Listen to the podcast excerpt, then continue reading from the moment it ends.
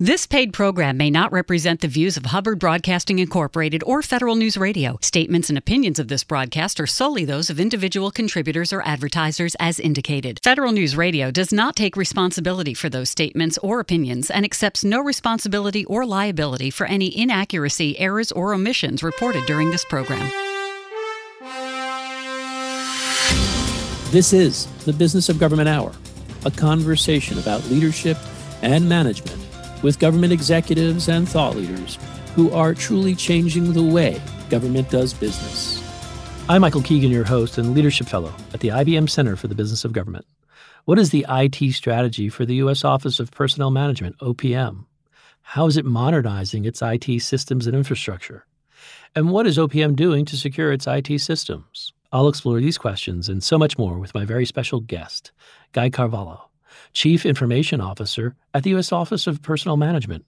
So, Guy, welcome to the show. It's great to have you. Oh, thank you very much. Glad to be here. So, before we delve into specific initiatives, Guy, I was hoping you'd give us an overview of the history and evolving mission of the Office of Personnel Management, OPM. Oh, sure. It, it uh, actually had its starts back in the old Civil Service Commission, which uh, some of the older federal employees will remember. That used to be your your personnel clearance organization. Uh, then it was revamped into the Office of Personnel Management. Again, we are the federal government's HR resource. We set the HR policies for the federal government. Um, we set rules and earlier uh, things like uh, should we close the government due to a snowstorm. Uh, those are all things that people reach a OPM every day. And then we are the source of all federal retirement. So all federal employees, one way or another, eventually will deal with OPM, even if they ended up being hired in a different way when they retire. We uh, support all the federal retirees. That's wonderful. So, I want to know about your office. You're the Chief Information Officer of OPM, and your office is the Office of Chief Information Officer. So, what does your office do? How is it organized? And how does it support the overall mission of OPM? Uh, sure. It's uh, know, basically it boils down to information technology, but uh, I've been in this industry for a long time. There are all different ways to skin that cat. One thing that we've done, uh, and I've been CIO for a little over about 15 months, is the agency released its first strategic plan for OPM as an agency uh, last year, and then we were working on a draft version of that, and I had my team develop an IT strategic plan to go in alignment with that to show here's where the agency is going, here's how technology will help us get there. So the two documents together really give a roadmap of where OPM is headed. Uh, OPM's had a rough time over the last few years. There was an attempt to abolish it a few years ago that uh, did not make it through Capitol Hill. Yet a lot of good people left, and you know people were going, "Do I want to be at an agency that's being closed?" So we've been rebuilding uh, the agency. I've rebuilt the CIO team. I was missing key positions that you expect to have in a federal IT shop, such as an enterprise architect, such as a chief technology officer. Uh, those had all just faded away, not knowing whether we were going to exist or not. So uh, my time so far has been spent in the personnel area, making sure that I have the right staff. Uh, I've built a team that's based on moving to the cloud and modernization versus supporting the legacy background. Now, of course, we have to do that until we get things migrated to the cloud. But uh, I think I, about 85% of my leadership team is new that I personally have hired. Mm, wow. And so that's a good hint. Uh, my next question was around what, what your role is as CIO. Perhaps you can share with us uh, some of your responsibilities, duties. What's a, a week in the life of the CIO at OPM? Uh, I always ask anybody that wants to be a CIO just follow one for a week before you decide to pursue it as your career. Well, uh, again, there are there are, are federal rules and laws that uh, that the CIO is empowered to run, and then there's the actual reality on top of that.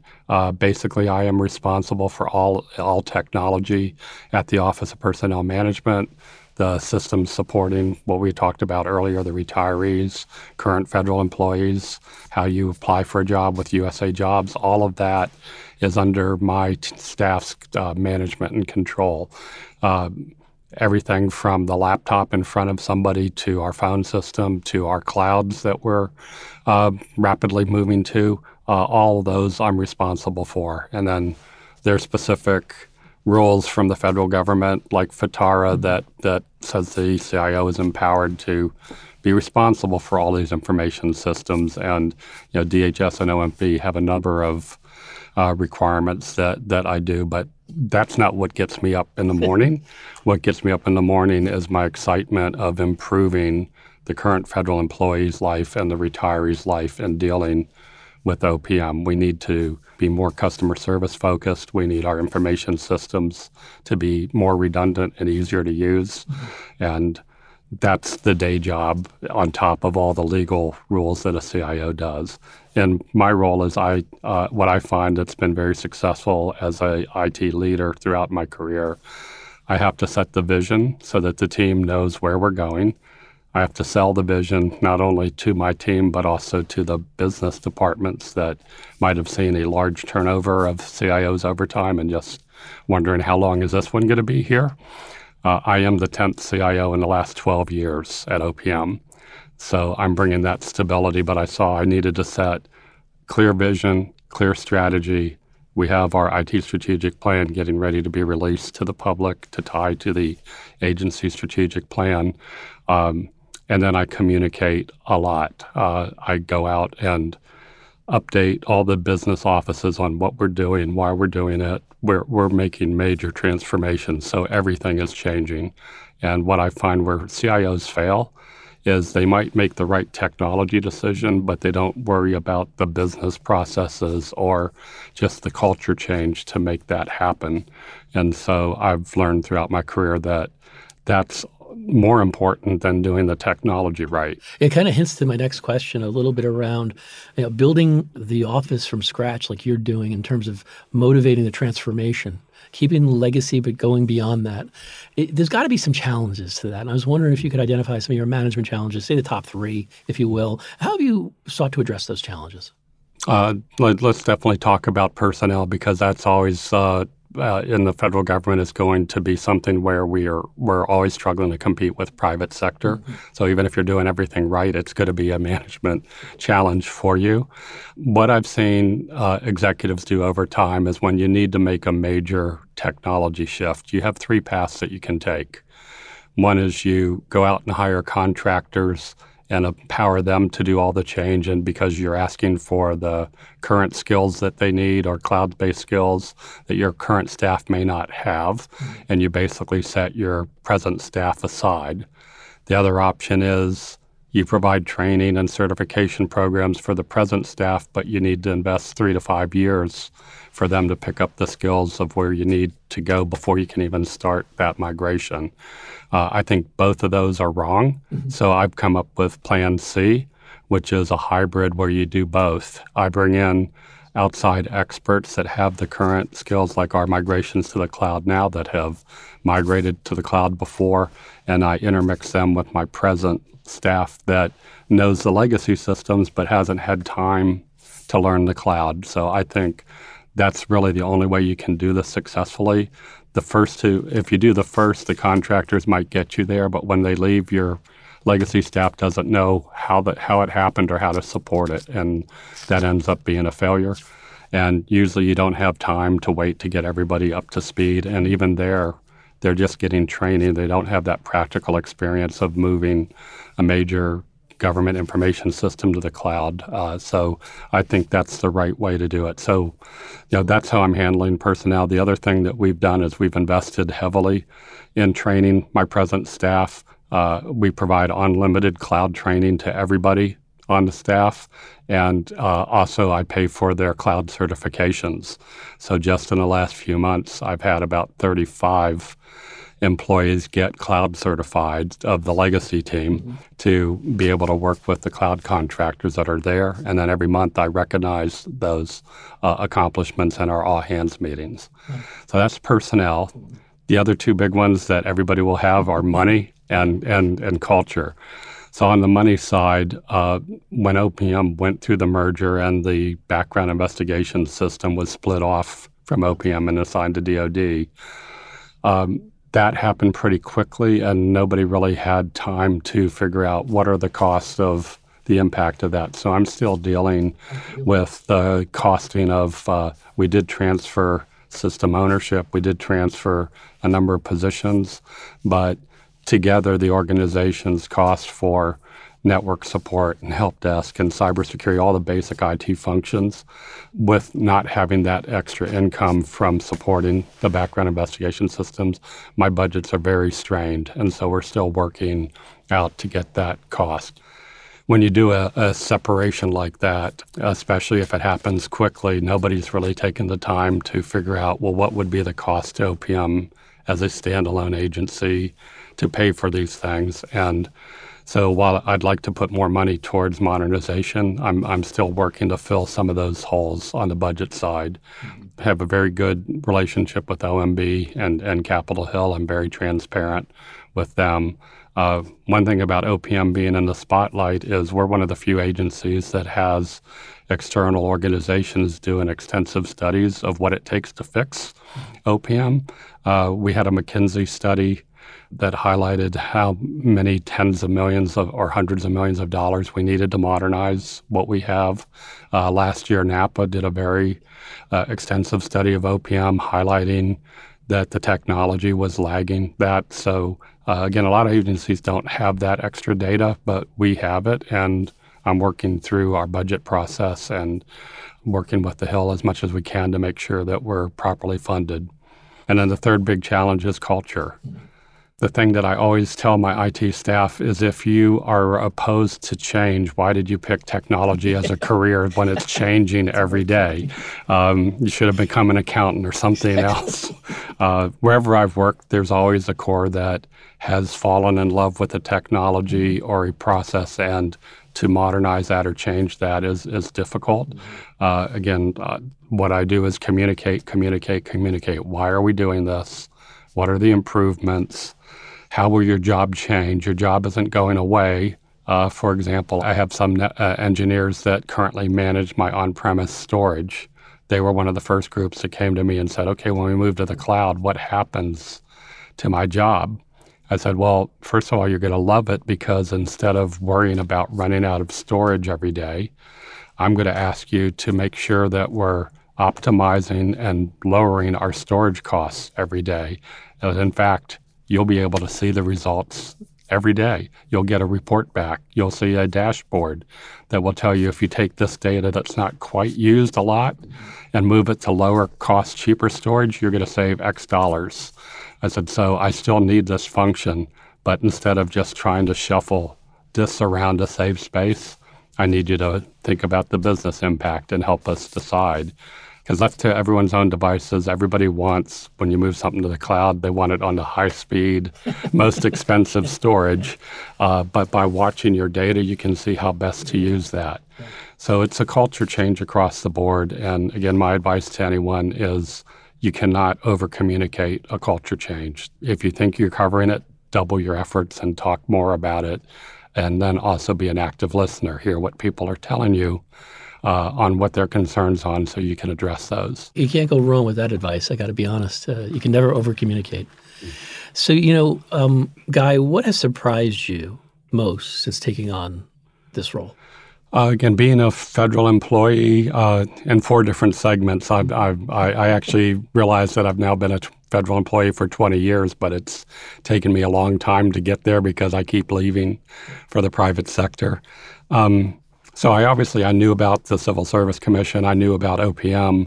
Wasn't quite familiar with their impact on federal agencies, and then coming over after the uh, aborted closing of OPM, uh, I knew that I'd be walking into an agency probably with lower morale, with a lot of people leaving. So uh, I was pleasantly surprised that the level of cooperation and expertise of the employees that were that stayed is much higher than I was expecting. And um, while I'm moving their cheese every day, they're also some of the nicest people I've ever worked with. And they're like, "Guy, you moved my cheese, and I don't like it." I'm like, yeah, "I'm sorry, but, but you know, we have to do it, and here's why." And then they're like, "Okay, but I still don't like it, but I'm I'm on board." Um, really uh, knowledgeable, experienced. Uh, people that have a strong passion for the OPM mission and making sure, sure what I started off with. Every federal retiree depends on us. every new, almost every new hire depends on us to get them on board. And I know just in the time that I came back to the federal government seven years ago, I've probably lost over 15 employees that I'd selected for jobs, but because of the federal hiring process taking so long that they ended up getting offered a private sector job faster than I can hire them. So now that I'm in OPM, these are the things I want to address. Mm-hmm. Uh, we can't be the private sector, but we sure need to close the gap. Thinking about that, and I think you kind of alluded to it, my next question was around your career path. Maybe you can give us a sense of where you came from, how you went back and forth to private sector and to federal service. But more importantly, like what have you, what what what experience did you leverage in your private sector uh, experience and your, your other federal agency experiences, and bringing them over to OPM? I started out working on Capitol Hill and at the time that I worked on Capitol Hill, all of the constituent letters came in and were manually responded to on electric typewriters. Now, that also was a time that copying machines got a lot cheaper. And all of a sudden, instead of writing your congressman, somebody was able to quickly write a whole committee of congressmen and their senators. And the volume of mail was skyrocketing. I was working for a U.S. senator. They saw that this isn't going to work. We can't hire more and more typists to get responses. So they were willing to experiment with a mainframe letter answering system as the first experiment uh, of doing this. And as soon as they brought that system in, I became the office guru of it uh, to the point that in a few weeks, even the vendor was coming to me and asking my advice of how to do things. Um, so I can say I've had my hand on modernizing the Congress. Later on, I went to the private sector and ended up at Xerox Corporation. And I was at Xerox when they invented the PC, Ethernet, the GUI interface, laser printing, all of that. And so I also can say I've had my hands on all of these technologies from day one, not as a programmer, but as a business user. What's the business value and impact of it? Later on in my career, after going back and forth to the federal government, I ended up at Microsoft Corporation, which was my longest job of my career for nine years. I was at Microsoft when they invented Azure, when they invented hosting Office 365 in the cloud. And Azure came out before any other cloud platform, even though they didn't necessarily dominate the market for that. So when you go back through my career, I've worked on PCs as long as they've been around. Mm-hmm. I've worked on networks and GUI interfaces as long as they've been around, and I've worked with the cloud as long as it's been around. And we're up to year 18 of the cloud. The cloud is no longer new. Yes. I don't accept people saying it's still new. We have to wait it out. 18 years is long enough to do that. Uh, then throughout my career, I found so that's the technology side. On the business side, there were many times earlier in my career where I was the first person to ever hold that job. For example, at Xerox Corporation, when they invented the PC, they realized they didn't have staff to be able to do it. And so they created a national PC uh, specialist, and there were eight of them. I was one of the eight that was hired. Other times in my career, I've been the first one to do a job. So now that technology is kind of leveled out, I'm no longer the first. I'm not the first CIO by a long shot. But I've always been willing to see how can we use technology to improve the delivery of citizen services. When I was at an earlier federal agency when Windows 95 was being released, and again, before that time for our younger audience, they may not realize it, but we ran something called DOS, which was just a line and a green blinking line waiting for you to type something to do it. There was no GUI interface, there was no prettiness to it. I'm always been an early adopter. When we looked at Windows 95, I had it deployed nationwide for my agency the day it was released by Microsoft because I went with a preview version knowing that we would have the preview ready and that we would update it as soon as the release version went. So I've always been willing to be a leader and you know, take a look at the technology and see is this something that we have to sit back and wait and let other people experiment with? And I think that's that's been a big help. And I'd say the other big key is I'm an information sponge. Um, when I was younger, looking at the older federal, uh, the older IT professionals that I worked with, I saw that they were very set in their ways and they were very tied into, you know, the IBM mainframe is the way that we've always done it. We're going to do that. I swore I would not do that. And I think my team gets a little bit tired of me coming in maybe once a week or every couple weeks. Hey, have you seen this type of technology? And we should look at it. So I think we need to continually look for what's coming next and how can it help the government do a better job of dealing with citizen services. Mm-hmm. And there's one more key to this that didn't realize it at the time, but my dad my dad was a high school wrestling coach. And so I started wrestling when I was in elementary school. And I wrestled through elementary school all the way up through college and then I came back from college and helped him coach for a few years. So about 20 years of wrestling experience. What I learned as a wrestler is that I thought it was the best preparation you could have for uh, the business world. You are out there by yourself. This isn't like a team sport where you can mess up and somebody they maybe not see you. You're out there one on one, and so it's your neck on the line. You have full accountability for it. But I was also part of a team, so I learned how to be an individual strength, but still, if the team didn't win, that wasn't good enough. Uh, so I actually seek for people like that swimmers, runners, wrestlers, where you're part of a team, but when push comes to shove, you're out there by yourself. And uh, what I find is that gives me an incredible drive. Uh, I've had a lot of younger employees come up to me and say, We don't know how you can keep going at the pace you're going you know, it's four o'clock and you've been going nonstop and we've watched you and you're still full of energy. And I tie that all back to my wrestling background that that taught me how to do, how to push my body mm-hmm. and how to just get the job done. But I said the team needs to be successful for it to be there. So anyone applying for jobs with me in the future, if you did, if you were an individual on a team sport, make sure you highlight that in your resume. What are the IT priorities for the U.S. Office of Personnel Management, OPM? We'll explore these questions and so much more when our conversation continues on the Business of Government Hour.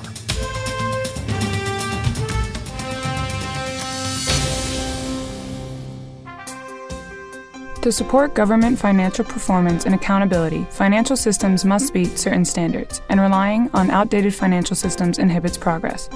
ERP vendors are encouraging clients to move to the cloud and consider new technologies such as robotic process automation, blockchain, and AI to enhance financial productivity.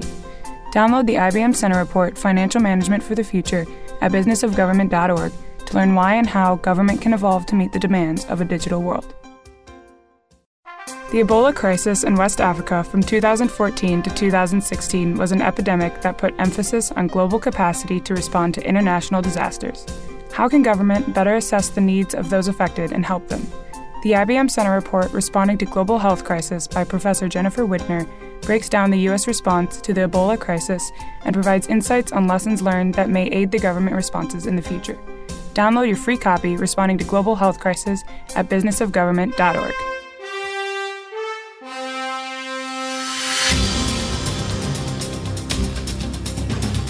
Welcome back to the Business of Government Hour. I'm Michael Keegan, your host. Our guest today is Guy Cavallo, Chief Information Officer at the U.S. Office of Personnel Management. I want to switch gears a little bit because you mentioned earlier, Guy, that um, you're uh, pulling together an IT strategy for OPM that aligns with the OPM strategic plan. I was hoping you could tell us a little bit more about the strategy and what are the key priorities you have outlined in that strategy? Uh, definitely moving to the cloud is my top priority. I mean, outside of what we've already talked about on you know hiring the right staff and making sure that we have training and all that, assuming that's all in place, uh, I believe the cloud is the best way for the federal government to provide the best services to our citizens. Making sure that we're investing in our employees with that continuing training, realize that we can't just hire somebody and let it stagnate, that we want to give them a future with it. And it's really one of the things I'm most excited here that I didn't get to do before is that the tools have progressed since the last time I took an agency to a cloud, which was five years ago. Uh, Maria Roat and I did that at the SBA. We were trusted by the senior leadership to do it because we said this is the way, but we didn't really have to show them a lot. Mm-hmm. Uh, nowadays, and I didn't have the data to show it. We both knew that it was going to provide better service at either the same cost or approximately the same cost, but things that we couldn't do.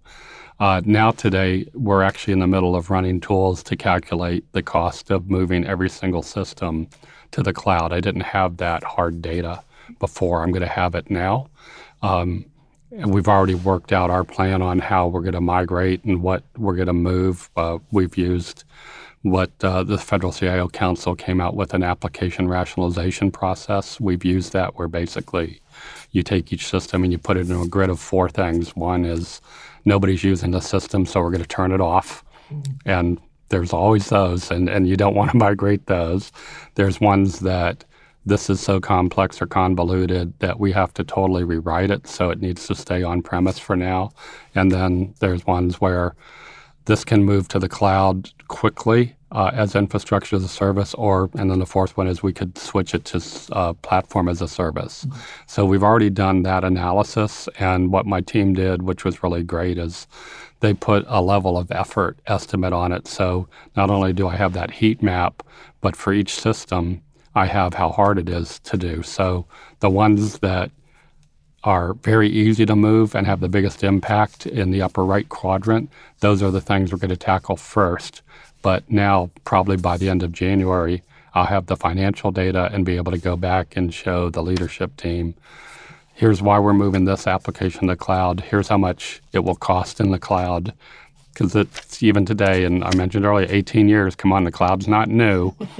The costing of the cloud and consumption model is still something people are struggling with, and the fear of, you know, somebody's going to hit a switch and we're going to have a million dollar bill overnight. That that uh, that story is still out there. So being able to show here's what it's actually going to cost, and then the capex model of I'm not going to need to go buy a new data center every five years where I'm going to come and say I need $30 million above and beyond my budget just to buy and keep everything like we have it.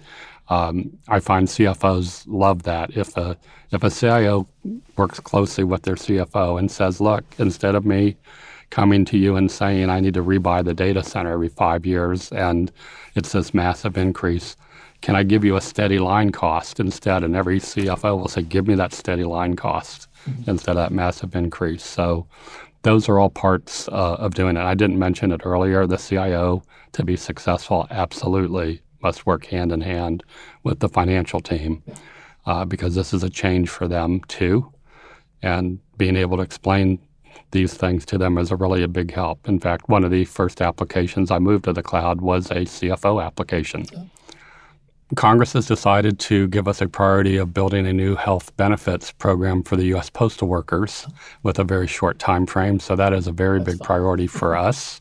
Uh, we are working across organization to do that, and the rules are different for that. So the current federal employee health benefit system uh, has a different set of rules than what was mandated for the postal service. So we really have to build a whole new system. The eligibility is different. The way it'll pay the the the um, the health programs that will be available to the postal workers are all going to be different. So might they might have thought it was just a quick modification of what we had, but it's really a, a, a, whole different system. So that that's a huge priority. And then obviously with every administration, uh, the priorities of the Biden administration on helping DEIA. We've, we've built uh, the first dashboards for the federal government for DEIA, uh, strong push for uh, bringing in early career talent, uh, which is their way of talking about interns and, mm-hmm. and, and uh, people early in their career. We're, we're doing all of those initiatives too to support support that effort. But you know, stabilizing the infrastructure that I inherited, which was not stable, mm-hmm. and then moving us to the cloud, and also supporting all these initiatives. Uh, something that that we did is we turned on enterprise dashboarding for everybody, so that my experience in the past is you had the haves and the have-nots. Some people could afford the BI tools, and some didn't. Uh, I made it uniform so that everybody at OPM can create dashboards, and it's growing like wildfire because we have a great amount of data. Uh, being you know the HR agency of the federal government, and we weren't able to display that in easy to use formats. Now we're headed that way, and I think both the what's going to be available for citizens to see uh, on the OPM website and also internally in the federal government for various agencies. We're going to make their data much easier for them to decide um, how long does it take a agency to hire a certain class of person. Being able to compare that to wait a minute, here's two agencies that do it in half the time. Uh, if they're smart, they'll call that, those two agencies and say, "Hey, this is taking us this long. How are you able to cut it in half?" So not only the data, but being able to, to use the results of the data to change business practices is huge. So before we leave the the cloud effort, the, your cloud journey, I was wondering maybe um, you can explain to us how does a cloud platform reduce operational expenses and increase resiliency? And I know you kind of alluded to your plan, but are there any successes thus far in terms of moving applications and, and maybe give us a report card on that? Yeah, one thing is uh, I'm I'm not basing moving to the cloud just on cost. Okay. There are so many benefits that we get with the cloud that we aren't able to do now. Uh, one I just highlighted with our executives in the last week is when we store something to the cloud, it's automatically stored in multiple places, so that if a server goes down in the cloud vendor side, we don't even know it because they already have two other copies of it. Usually one in that same data center, mm-hmm. but in a total different uh, server array, and then a third copy in a totally different data center in case that whole data center goes offline. We don't even see that that, okay. that that's happening. For me to do that physically with my own data centers, the price would be outrageous.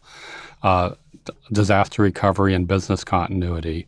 Again, it's something. It's like an insurance policy. Everybody hates paying for it, and until you need it, then you realize that with the cloud, we have that built in automatically. Where on on premise, I would have to spend tens of millions of dollars to have equipment sitting idle for something that may or may not happen. So just that uptime, that resiliency is critical. Uh, OPM, like a lot of federal agencies, has seasonal traffic too. You know, we we provide one of our systems we provide to the federal federal government is called USA Performance. So it's where uh, a large number of federal agencies now are using our system to rate uh, the annual performance reviews of their employees. Well, those are all due in September, and then the next year one is due in October. It's a classic case of elasticity. We have a massive surge of traffic in those two months, and then it drops down tremendously. Today, on premise data center, I have to buy enough equipment to hit that surge and then have it sit idle the rest of the year. With the cloud, we can have our cost increase and, and resources increase. And then when the traffic drops, the price will drop considerably. Um, so, you know, those are a couple of the benefits. Uh, I think the cybersecurity protections, when you're in a major cloud, you're also bringing in the cybersecurity forces of that cloud vendor, which uh, is a great army to add to the federal workforce. So, uh, you know, if something is going wrong, that's something, if you're just doing it yourself on premise, you don't have that cavalry to call or, or that's, that's already working on it because it's impacting their entire business. Yeah. So there's, you know, those are a number of reasons. Cost, I'm willing to pay more getting those extra benefits. Mm-hmm. If it comes close, that's good. But uh, again, part of the story, I'm not looking to save money with it. Ideally, you know, especially with that um, elasticity expansion model, uh, I think over course of a year we can save money, but that's not the driver. I had a question around while you're while you're uh, dealing with legacy systems and infrastructure, which you have to keep, you have to maintain, and the technical debt associated with that. I'm also wondering about you know getting to the vision of of getting stuff off prem. What are you doing to how, how does this relate to enhancing IT governance across your enterprise? IT governance is something that everybody wants to have, but then they hate it. Uh, in fact, I had that speech with my team. I said, if we lead any any message with a business customer that we're here to discuss IT governance and what we're going to do to you, you've already you've already lost it. Uh, it it has become a bad phrase because I mean with the technology that's evolved over the last 30 years, there is so much that an individual in a office can do today that back in the mainframe days, they didn't come to work with a mainframe in their pocket. They, so uh, the CIO, you know, was able to control it. IT governance is important. Uh, you know, I've I've restood up an investment review board. Uh, I've modernized our our uh, IT procurement system. It used to be paper based when I got there, and so when you might expect OMB and other organizations they tell us how many how many dollars of of uh, IT spend has the CIO approved. We would literally go through paper copies to calculate that. Now it's a push of a button and it's all automated. And the other thing is like all federal agencies, to get something through procurement, it's not just the CIO that mm-hmm. signs off on it. There's CFO office that certifies that money's available. There's the program office itself that says, yes, it's in my budget and I can afford it. Again, all that was paper, so we really couldn't tell where we were. Now, anyone that submits a request can see exactly, oh, my procurement, I was going to yell at Guy, but the procurement actually hasn't gotten to him yet because it's currently being reviewed by the CFO's office. And then they can call the CFO office and say, yo, do you need more information? What do I need you to do to, to clarify this? So, again, my, my answer on IT governance is yes, we need to have it. Uh, under FITARA, the CIO is responsible for it.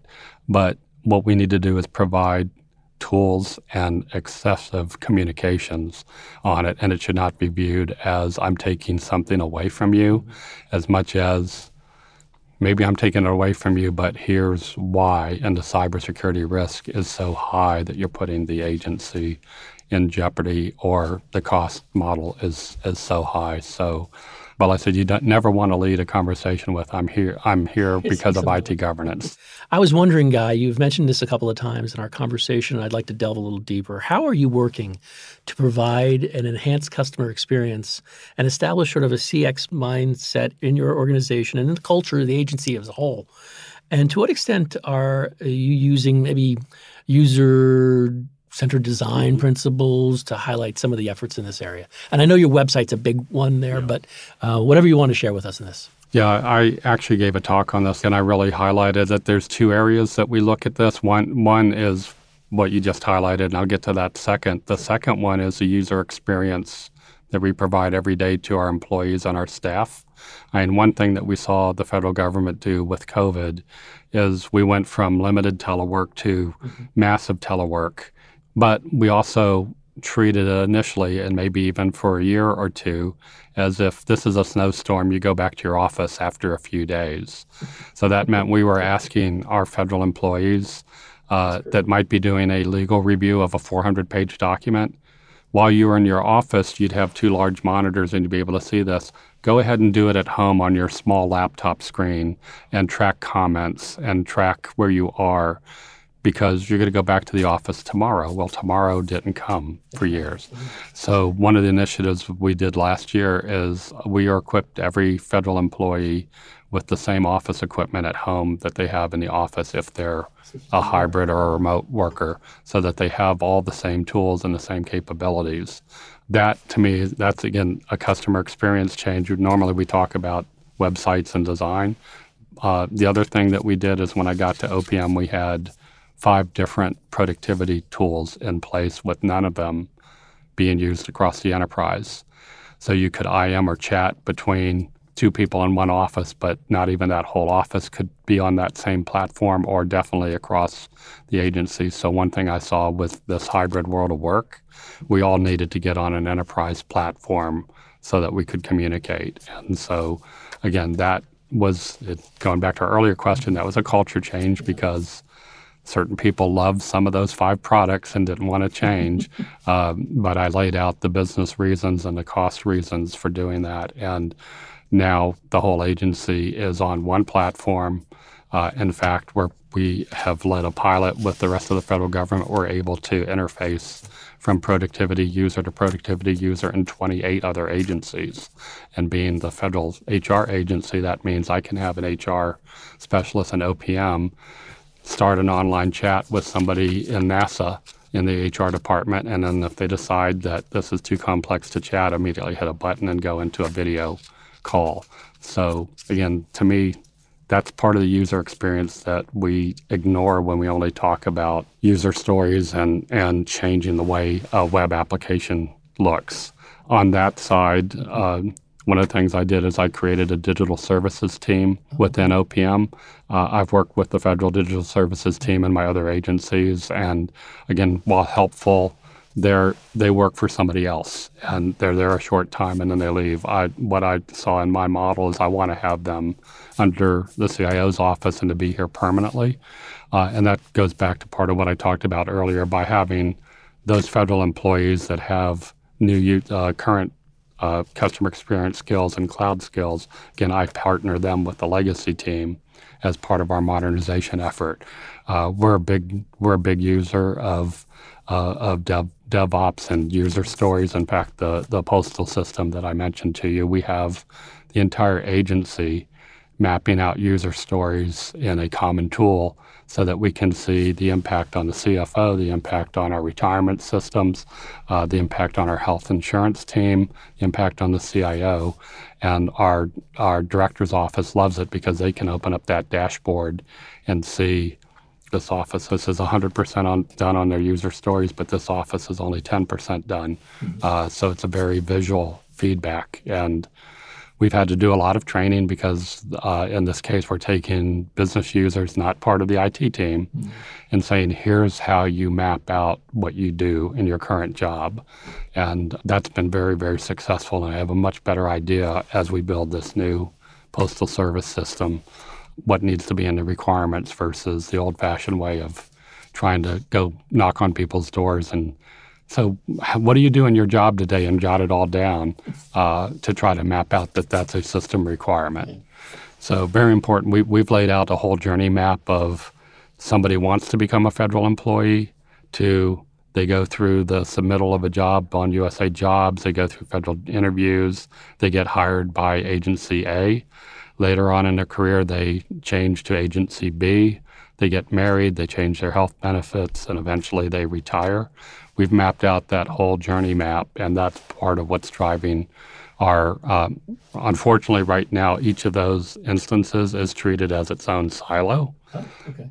Our part of our user experiences, we want to make that one common journey that you should always be able to see where you are in the process to, to yeah to deal with that. How is OPM securing its IT systems and pursuing zero trust? We'll explore these topics and so much more when our conversation continues on the Business of Government Hour.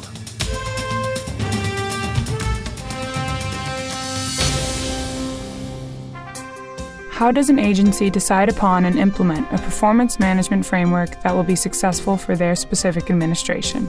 The IBM Center Report, a practitioner's framework for measuring results, follows the implementation and results of the CSTAT management framework in Colorado's Department of Homeland Security in hopes that it can guide others who may want to institute a similar approach. Download a practitioner's framework for measuring results by Melissa Wavelet on businessofgovernment.org today. Agile methodology has allowed for agencies to keep up with the growing demands for fast response to problem solving. The Opportunity Project, TOP, serves as a catalyst in adapting agile techniques to solve complex agency mission problems. TOP works with federal agencies to identify challenges and facilitate iterative approaches in response. In the IBM Center report, Agile Problem Solving in Government, Joel Gurin and Katarina Rebello discuss the factors of success involved in TOP. Download your free copy today at businessofgovernment.org.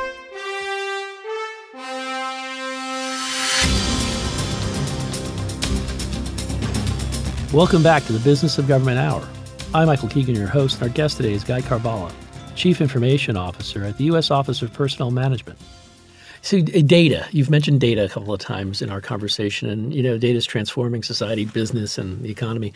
I was wondering, um, where are you with the OPM data strategy, and perhaps you can give us some progress on that area? Uh, yes, uh, OPM decided to uh, create a chief data officer, which I really supported and actually I helped hire. Uh, so we have a chief data officer now.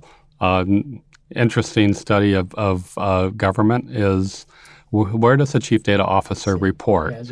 so we have found that there's about a uh, 333 break on it, about a third report to the CIO, about a third report to the agency front office, the administrator, director, whatever the agency name is, not necessarily right to that director, but one of the lieutenants there. And then a third report to the CFO or other offices. So there, there doesn't seem to be a consistent form that everyone's went, aha, that's the right way to do it. So in our case, the chief data officer does not report to me, but we partner very closely. In fact, uh, I, I gave I gave uh, him and his team uh, almost half of my all hands meeting this week with my staff, so that the entire federal IT force could hear from him on where they are on developing the chief data strategy. So what I mentioned earlier, agency went first with the agency strategic plan. Mm-hmm. I went next with the IT strategic plan, and then the chief data officer said, "Okay, I'm going to use both of those to develop our data plan. So right now, one of those is public. The other two, we're working through our processes to get them public, but uh, we're all integrated, and that's very important. Uh, privacy is a big part of that too. We have a lot of privacy data that uh, that we want to make sure is protected. So we're working closely with our chief privacy officer too on what type of data can we expose that will still maintain privacy if somebody combined multiple data sets, it won't let them narrow it down to someone. So, um, really active across all three areas. So, uh, and the chief privacy officer does not report to me either. So, again, we've had to build a coalition across the three of us to make sure that our organizations stay in alignment. And in my long career, one thing I've seen talking about the IT governance battle try to take data ownership away from somebody mm. who's owned it for 10 years, 20 years, 30 years. What I've been successful in doing, because that's not successful, is you have to come up with a new enterprise data hub and let them still own their data environment, but get them to buy into sharing data with that. And then once you show them that, oh, by the way, by doing that, if somebody calls another part of the organization and updates their mailing address and they didn't call you, we can provide that that updated data back to you so that that citizen doesn't have to call my office first and then turn around and call your office to give a, you the same information. Mm-hmm. My experience is you can do that that way and show people that this is really better to go to a unified data model instead of having ownership of individual silos. Mm-hmm. Uh, ordering them to do it or telling them, forcing them to do it does not usually work. I mean, we go from uh, data privacy, and, and, my next question was around your efforts around cybersecurity and maybe you know uh, dealing with resiliency, building that redundancy, in which you talked about with with the migration to the cloud. But what are you doing in the area of cybersecurity? Is zero trust? How does that play into your your journey? Uh, yes, luckily, uh, uh, this is my second agency for Zero Trust uh, uh, because I'd already started it at SBA. Oh, okay. um, we we because of that effort, we went early to the Technology Modernization Fund mm-hmm. and put in a request to. Uh, you know, because of the federal budget cycle, it would have been two years before I could have asked for uh, zero trust money. So I went to TMF instead, and uh, we were one of the few agencies that got early approval on that. I think there were three of us that got approval. We are well underway to implementing that now. Um, something that my, my CISO has done, which uh, I didn't have to encourage him, but he worked with Maria Roat and me at SBA, so he knows how we work. Uh, he's sharing everything with the federal community on here's where we are on our journey for any agencies that are behind us or haven't started yet. Uh, we will definitely share best practices, lessons learned, what were the roadblocks, uh, what we would we do differently.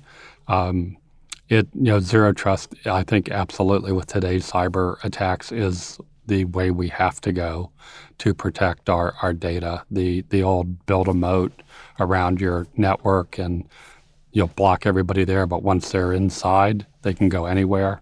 Uh, the hackers have proven that that is their favorite model that they can get in and go anywhere. So uh, i'm excited about that. Like i said we're we're well on our way on the journey. It is going to take uh, a couple years to do it fully, and we're able to do it in stages so that we can do that. One one thing, going back to user experience, what we did at SBA is we replaced the VPN with the zero trust connection, and that meant that the end user went from having to click on about eight things to get started every day we went down to two things put in your PIV card, type your PIN, and you're done. Um, so the users love that because sometimes with the VPN client, they couldn't tell did it connect or did it not connect. Uh, uh, from a cyber perspective, uh, the CISO and I love it because with a VPN, you had the option of a user could turn it off and still use their laptop. With Zero Trust, we don't allow them to turn it on. If they're going to log onto their laptop, it's always going to be connected through Zero Trust. So we're able to do patching, we're able to collect performance data, all the things where if they're not logging in with the VPN, we were we weren't able to do. So that's the easy part of Zero Trust. Taking Joe and Sally and, and then deciding Joe's going to get this access to these three systems at this level and nothing else, and Sally can have access to these five systems at this level. That's a lot of legwork, and that's going to take us longer. But I'm excited about that. You know, you had talked about one of your challenges. One of the things you've done as an accomplishment is is the personnel. But I'm wondering if you could delve a little deeper into workforce development, recruitment, retention. What are you doing in this area? And more importantly, what are you doing to address maybe skills gaps in, in IT and attract the right people with the right skills? Yeah, one thing having the data is that I, I looked at the age of my average my my average age of my workforce and it was much higher than than comfortable. Uh, a lot of people eligible for retirement, and looking across the federal government, there's a lot of agencies in that position. So, working with my deputy, I said, you know, we need to bring in early career talent. We need to really look at how can we get here. But the other thing we saw is that, and this happens in a lot of agencies, over time we've had grade creep. So, a job that somebody might have been able to start out of out of uh, their college years at a GS7 level. Over time, now that job's become a GS13 or a 14 or a 15 level. And therefore, someone that's an early career talent person is not going to have the ability to apply for it because they don't have the necessary background. So the first thing we did was we decided with every open position, we were going to see if we could put a career ladder in place and then replace instead of a GS14 and saying the next person in the job is going to be a GS14, can we make it a 7, 9, 11 or a, a 9, 11, 13 so that we can hire at a lower grade and give more people in the early part of their career an opportunity to join. So I had to fix that first because bringing bringing in early career talent and saying you're a GS15 would not work. Once we fixed that, we went back and I said, okay, we need interns. Uh, and OPM runs the federal intern program. Uh, my deputy overachieved here. I was expecting him to bring in five or six interns. Uh, we put out the call, uh, and we'll talk about how we advertise. But we had over 250 great applications for interns. So because I had vacancies, they kept going. And then one day they came to me and said, Guy, we, we hit your goal of six interns. In fact, we're hiring 18, which was uh, almost uh, almost 10% of my workforce. So that now hiring these interns, I now have career ladder positions that they, at the end of their internship and once they graduate, if they want to apply for a job at OPM, I now have a path for them to go.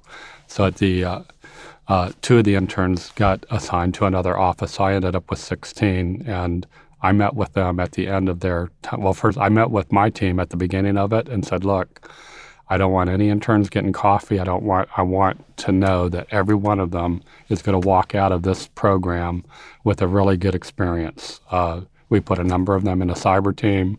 We put a number of them on a cloud team. We put another number of them on development team. So at the end of their internship, and I, I met with them at the beginning, in the middle, and the end, I asked them uh, on an anonymous survey while we were online, said, how many of you would consider working in the federal government after you've been here? And we got all but two said that they wow. definitely were considering a federal career and that they had learned a lot in this. And in fact, several of them asked me, Can I keep working for you guys even though I'm going back to school, but I'm going to have vacations and I can work weekends and hours? So we we actually kept several of them are still working for us while they're still in school because they enjoyed it so much. That's a great. My last question for you, because I want to be mindful of your time, is what advice, Guy, would you give someone who is thinking about a career in public service?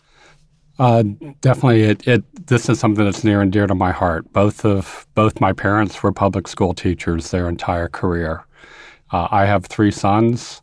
One is a public school elementary school teacher. One is a college uh, professor at a private university. The other one is a college public uh, school uh, soccer coach, head women's soccer coach. Um, my wife works for the nation's largest nonprofit for low income housing. So you've got a family here that believes in a strong commitment to giving back to the public. Um, if you don't have that desire, um, a federal career can be bumpy if things don't work all the way that you hope that they would. Uh, I actually, earlier in my career, I worked at the only federal agency that's been closed in the last 30 years. Uh, so I was out of a job. Not nothing that I did. The agency went away. You don't necessarily have control of all that. Um, but if you see government not working the way you want it to be, we need you. We have space for you. There's room to make changes. Uh, I said, I have such a passion to wanting to improve the delivery of government services. That's what drives me every day. Uh, if you have that, it's a great career to have, and it's a great learning experience. Uh, as I've moved these three agencies to the cloud, I definitely had executives come to me and go, But Guy, if you teach them the cloud skills, the private sector will hire them away and we'll lose them. And I said, Good. That means we did it right. Uh, we can't stop that. Uh, if we keep them in jobs that nobody wants to hire them from, okay, so we don't have the turnover, but we're locked in the legacy past. So um, it's worth trying. Like I said, if someone's in the early career talent area, try an internship. We've added on USA Jobs now. There is you can look for internships, and you can look for internships that are remote. Uh, that's something else that I've changed is I don't just hire in D.C. I'm I'm hiring my jobs all across the country unless there is an absolute need to be in a office. I'm hiring people remotely. So we've changed the way we work. I think you know, that's a great way for uh, someone to try the government out. And um, I said, we need it. We need, I mean, I, I, don't think anybody would say the federal government is operating perfectly today. So uh, anybody that wants to come in and fix it, uh, I have openings on my team. You can hit me on LinkedIn uh, or you know, USA Jobs is where you know, OPM is the hoster of that. That's where the vast majority, not every federal job's there, but something like 92% of the federal jobs are advertised there. Uh, you can create a little uh, bot agent to look for jobs for you. And, and uh, again, it, there's a reason I keep coming back to the federal government. This is my fourth time back in my career because uh, I've enjoyed my private sector work too, but that passion to improve citizen services keeps bringing me back to the federal government. Well, uh, Guy, I want to thank you for taking time out of your busy schedule today to join us. And, but more importantly, I'd like to thank you for your dedicated service to the country. Well, thank you very much. This has been the Business of Government Hour, a conversation with Guy Cavallo, Chief Information Officer at the U.S. Office of Personnel Management, OPM. Be sure to join us next time for another informative, insightful, and in depth conversation on improving government technology and its effectiveness. Until then, subscribe, download, and listen to the entire interview at iTunes or on your favorite podcast app, and as always at businessofgovernment.org. For the Business of Government Hour, I'm Michael Keegan, and thanks for joining us.